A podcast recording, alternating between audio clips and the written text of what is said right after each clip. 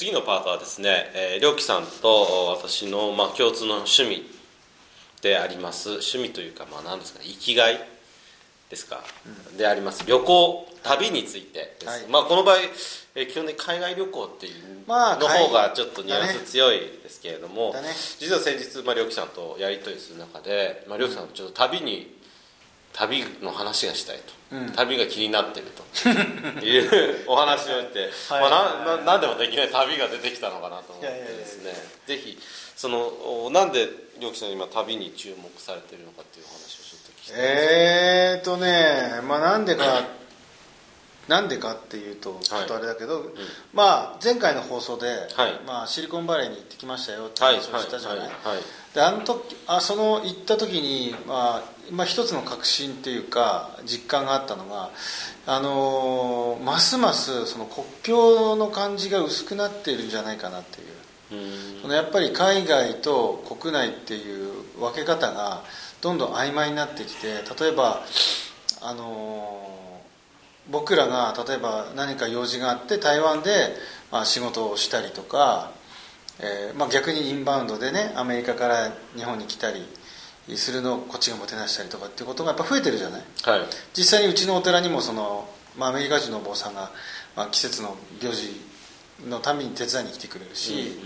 うんうん、その人の紹介でまたアメリカから、まあ、うちのお寺に旅行に来たりする人もいるんだよねでそういう世の中にますますなってくるなっていうのは、うん、旅好きの僕にしたら嬉しいなっていう感じじゃない、やっぱりりょうきさんのまあ今あれですけどちょっと感じだと旅の楽しさっていうのはやっぱりいろんな人とこう出会うような異文化交流みたいな感じですかね。そうだね。なるほどね、まあもっと言ったらそのそこにこう何かこう隔てるものがあったと思っていたものがなかったんだねっていう実感が喜びというか。いや例えば外国人にしてもそうだし、えー、まあなんだろうね文化的なものにしてもそうだよね。ああなんか違うと思ったけど一緒だねみたいな、うんうん、その実感みたいな喜びみたいなのが好きなのかもしれないね、違うのも面白いなっていうのもあるけどなるほど。おなあなるほどね。うん。まあ そのりょきさんが旅の話をしたいということで、はい、私なりにこうあ旅私も旅行好きだしなんで好きなのかなとかっていろいろ考えてて、うん、ですけどもあのいろいろちょっとデータを調べるとですね実はあんまり若い人が今旅に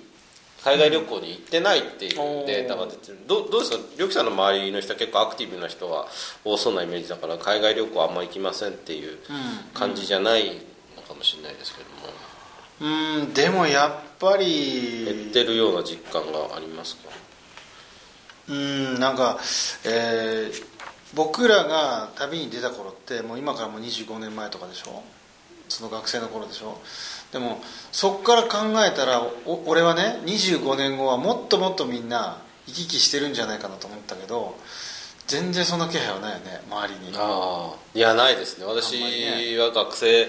26まで東京っていうか横浜の方だったんであれですけど、こっち来ると岩手の人って本当旅行行かない海外旅行行かないなって、ね、まあ地理的な問題もあると思う。んです特にやっぱり田舎はそうなんじゃないかなと思ってる、お年寄りの方はでも行くみたいですよね。逆だよね。若い人若い人行ってほしい。なんとなく今までの話の流れ的には若い人にもっと海外に行ってくれっていう流れではあってですね。そうそうそうそれでまあデータ的なのをちょっとここで、えっと、出しますと96年、私16歳ですね。96年の時はですね全体で海外に出る方は1669万人いて、まあ、1669万人いてですね。えー、16年かな。16年です2016年は1712万人。ほとんど変わらないですね。ただし20代96年の時20そのうち20代が463万人だったのが、えー、16年2016年282万人大体40%ぐらい。ダウンしてる少なくなってますね、まあ、こうあの少子化の問題とか、うんあると思うんですけれども、まあ、あと経済的な理由があると思うんですけれども、まあ、一番は海外に行く必要を感じないとっていう方だとは思うんですね。そうなんだね、うん、でまあまあ、そこら辺の、まあ、データは置いといてですね、うん、まず私のちょっと旅遍歴じゃないですけど、私は基本的にですね観光で行くことが多いので、あとそのバックパッカーみたいな旅行はあんまりしてないんですね、うん、あの独身の頃は一人で、うん、あでもバックパッカーっていうんですかね。一人で航空券取ってホテル一人で手配してってまあ一種大きく言ったらバックパッカーじゃない、うん、でもちゃんとあれですよ。私あのあコロコロじゃない。リュック。リュック。リュックですけどでもなんかあのうんと宿はちゃんと決めていくんですよ。現地で決めないし、うん、帰る日もちゃんと決めていくっ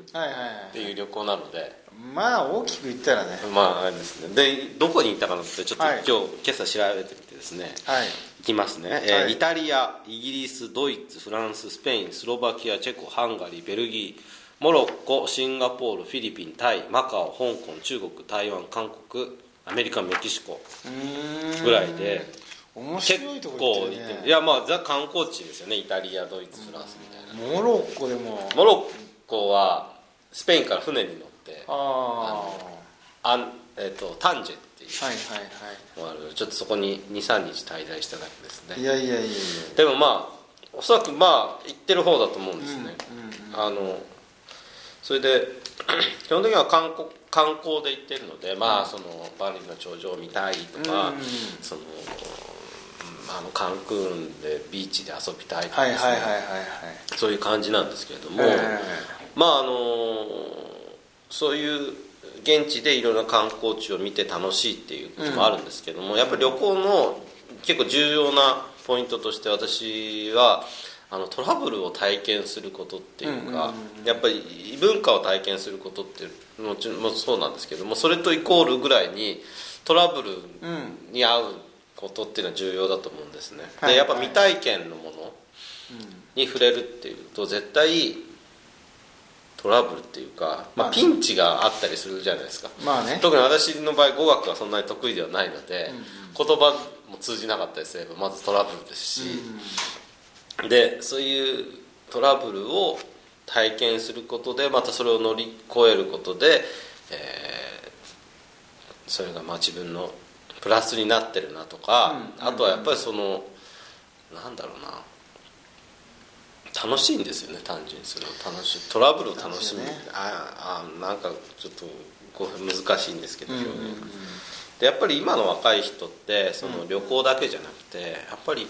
あんまりそういうトラブル当たり前っちゃ当たり前なのかもしれないですけどトラブルに会いたくない。まあね。海外行ったら日本語通じないじゃないですかとか、うんうん、でしょうね。でしょうね。でしょうねって感じですけどいや通じないからいいんじゃんっていうところもあるんですけどでも通じないじゃないですかとか、うん、あとはその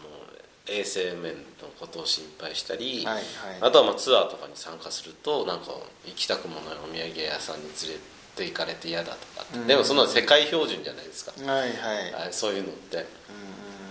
なんかあのどうなんですかね？こここういうなんかありますか？そのなんか日本と違う体験をしに行くことって、うんうん、やっぱり億劫になってるっていう感じなんですかね？どうなんだろうね。まあ多分頭でっかちだよね俺らの頃より情報がいっぱいあるしそのネットもまあテレビも YouTube もあるから、うん、あそこはこうとかこういうなんか世界の危険事情みたいなとか、うん、まあなんか知らないけど、まあ、情報がいっぱいあって頭でっかちなんであああそこってこうらしいよって話がもう氾濫しすぎてんじゃないのかなっていうね、うん、別に行ってみたら全然普通だし、うん、なんかそんなことねえしみたいなことなんだけど、行かないでこっちで情報だけ見てる分にはずっとその情報のやり取りだけしてる分には、うん、なんかこう怖いことの方が、なんか先走っちゃって嫌になっちゃうんじゃないかね、だって実際行ってみたらそんなことないっていうのが、まあ、ほとんどじゃない、まあそうですね。うん。で行ってみたらやっぱその日本と違うっていう、まあ、トラブルまでいかなくても日本と違って困ったとかなんじゃこりゃみたいなのがやっぱ面白いじゃん、うん、と思うんですけどね。もうじゃえ えバスって屋根の上も乗るんですかみたいな。そこそこまではないですよ私。インドとか、ね、ああまあありますよね。まあ例えばね。例えばね、うん、うん、ですよね。まあ例えばここで出てきた例えば例えばそうだな。えあのマンゴーって1個20円なんですね、うん、ああ物価の違いとか確かにすげえうまいマンゴーが毎日死ぬほど食えるみたいな、うんうん、とかね。はいはいえー、何でもそうじゃないですか。そうですね。それがやっぱ面白いし、うんうん、自分の世界がなんか俺の常識狭っていう。ああなんか世界で見たら何でもありやなっていうね。そうですね。あ確かに常識がが見識が広がるっていう体験、うん、今だからネットでね、はい、見れるし、はい、その YouTube で旅行行ってる人の映像も見れれば、うん、その Google マップみたいなとこ歩けるじゃないですか。うん。でダサいよね。それが。いやでもこれからはもうこの VR ゴーグルつけて旅行に行ってって。まあ VR ゴーグルぐらいだったら可愛いですけど、まあね、もう実際その手に触覚だなんだとかですね、まあ、食事が再現っていうのはどうなるか分かんないですけどいろんなことできるようになるから、うん、だってますます行く必要がなくなるっていう人で増えるそのぐらいの努力があんなら行けよって言ったけど。ああ、いや分かんないけどね。ただまああのまあ緑さんも私も大体その旅行の楽しみってそういうトラブルとか知らないことを体験するっていう部分が共通してると思うんですけれども、まあね、やっぱりその一つキーワードとしてコントロールできないことを体験することっていうのがやっぱりその旅行の醍醐味なんじゃないかなって思うんですね、うん、まあそうだね。でまあ一人で旅する場合と、まあ、誰か違う恋人であったり家族で旅行する場合と違うとは思うんですけども、例えば一人で行けで言えば例えばそのスケジューリング能力というかそういうのは必要ですよね。まあね、旅行もちろん、まあ、お金のこともそうだしどこどこの空港経由でどこどこに行くとかですね、うん、例えば私スペイン好きなんですけど、まあ、サッカーを見に行ってたんですね若い頃、うん、でもスペインって直行便ないんですよ。今はちょっとできましたけど、うん、だからどっかしら経由していかなくちゃいけない。だ,、ね、だからそういうの手配ももちろんしなきゃいけないしあとは実際行ったら全然なんか予約できてなかったとか、オーバーブッキングで飛行機乗れないとかっていろんなことがあるわけですよね、でそういったトラブルに出会った時にこうちゃんとそれを解決できるかっていう能力も、まあ、鍛えられるしって言ったらあれですけど、その経験であったりあとはさっき言ったちょっとなんだろうな。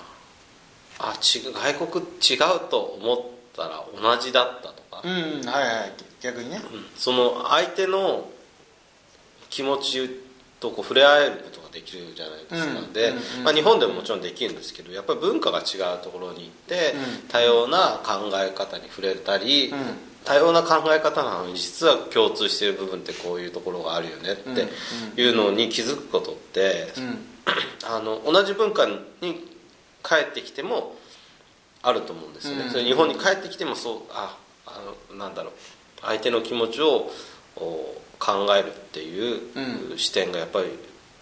増えると思うのでやっぱりその旅行とか異文化交流みたいなっていうのはすごい一人で行ってもそういう体験ができるからいいなっていうふうに思うんですね。うんだね。あとやっぱりあの、まあ、家族というよりは恋人結婚する前の恋人と行く旅行っていうのは一番私は実りがあるとは思うんですけども、やっぱり普段何のストレスもなく、まあ、もちろんまあ多少ありますけどストレスもない状態でデートしたりあのご飯一緒に食べたり生活したりっていうことでは、その相手の、うん、見えない部分ってたくさんあると思うんですね。何かしらトラブルがあったりピンチの時にその相手がどう振る舞えるのか振る舞う人なのか、例えばその飛行機が2時間遅れる3時間遅れるみたいなところになんかそれでもブチブチ切れちゃう人とかだったりしたらおそらくそのその後も結婚生活を続けるとかって無理ですよねだからやっぱりあの 違う環境でもちゃんと振る舞える人間なのかどうかっていうのを見極めるのに旅行ってすごい重要だしそれがないと信頼関係って生まれないと思うんですよね。まあね人生にいろいろなこと起きるしね。実際起きるじゃないですか、うん、その時にこの人はちゃんと振る舞えるのかとか、うん、いやそれこそね恋人のこと捨ててそのまま逃げるやつかもしれないわけじゃないですか。まあねまあね。そういうのだってやっぱり、うんうん、あのやっぱりその見極めるっていうとあれですけどあのそういう機会になるなと、旅行ってだから私は結構好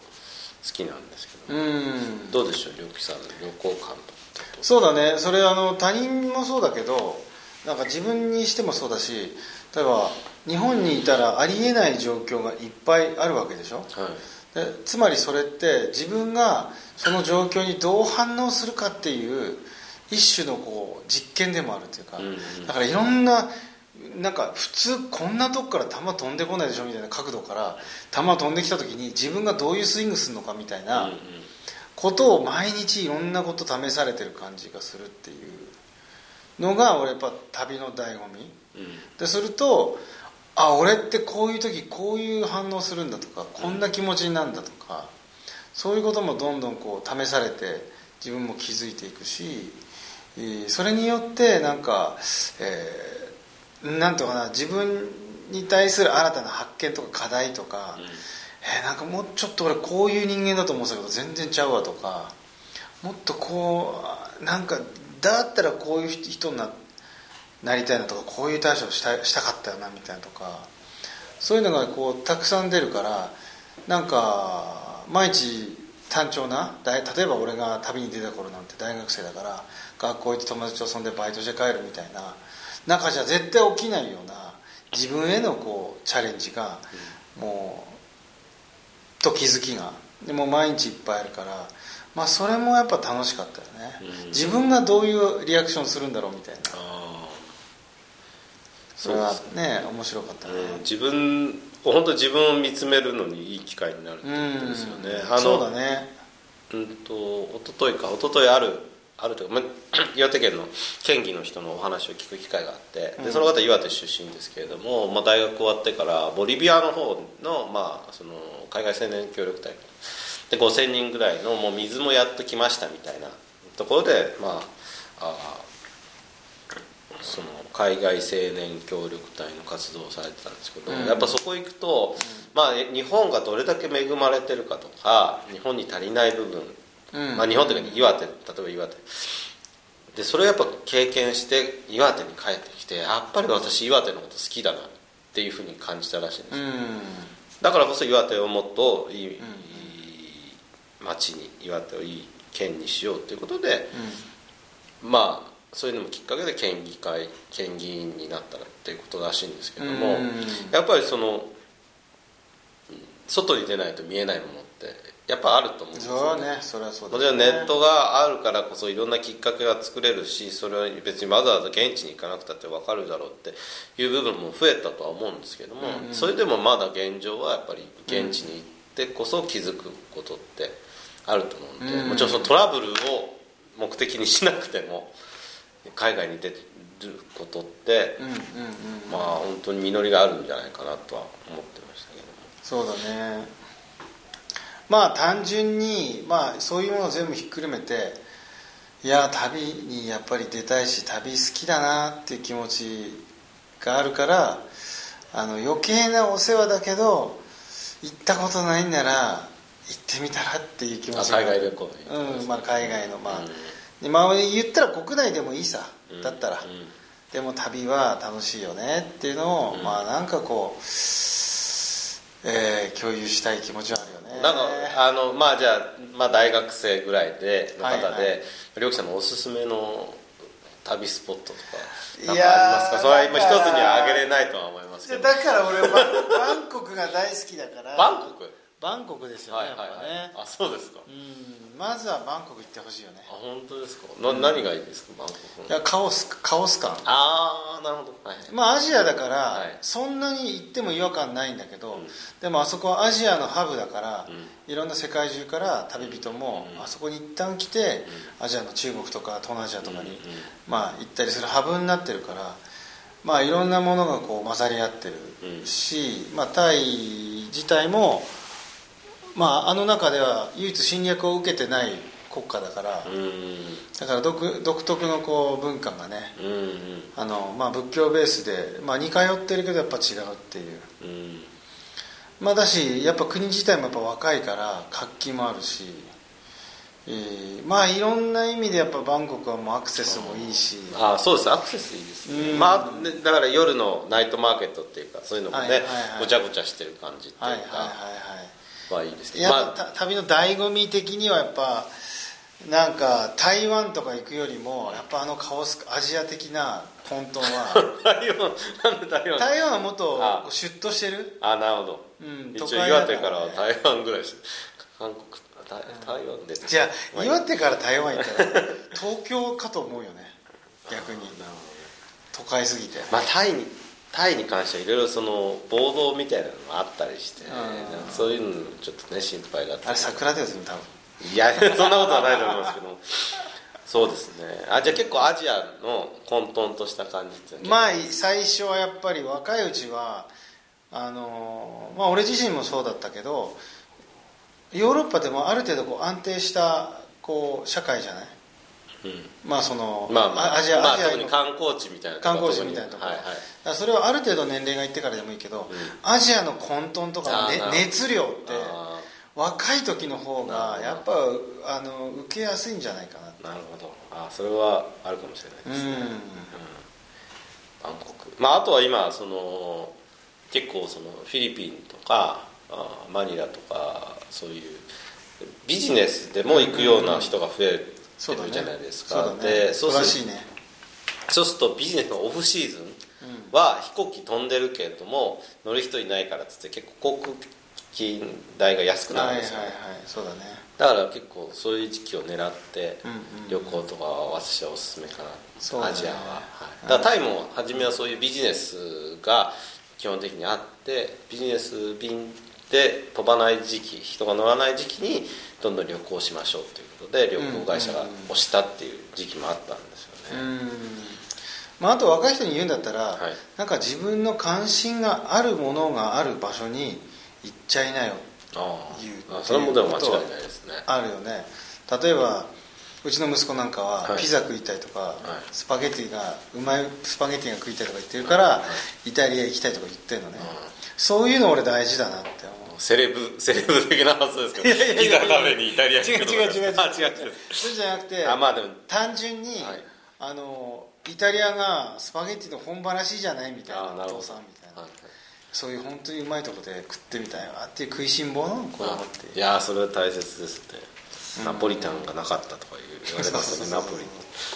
でも私もそうですね。サッカー好きだったので現地でサッカー見る。イタリアもフランスも、うん、スペインも全部サッカー見に来てましたし、うんうん、そういうことそういうこと。そういうことですよね。そういうこと。なんかチューリップが好きだったらオランダ行ってみるとかね、雪山が好きだったらネパール行くとか、まあ何でもいいから、うん、ですね。まあそういう旅行の話は本当いくらでもできると思いますし、うん、あとはまあやっぱりもっと旅行を通して、新しくこう見えてくるものっていうものについては今後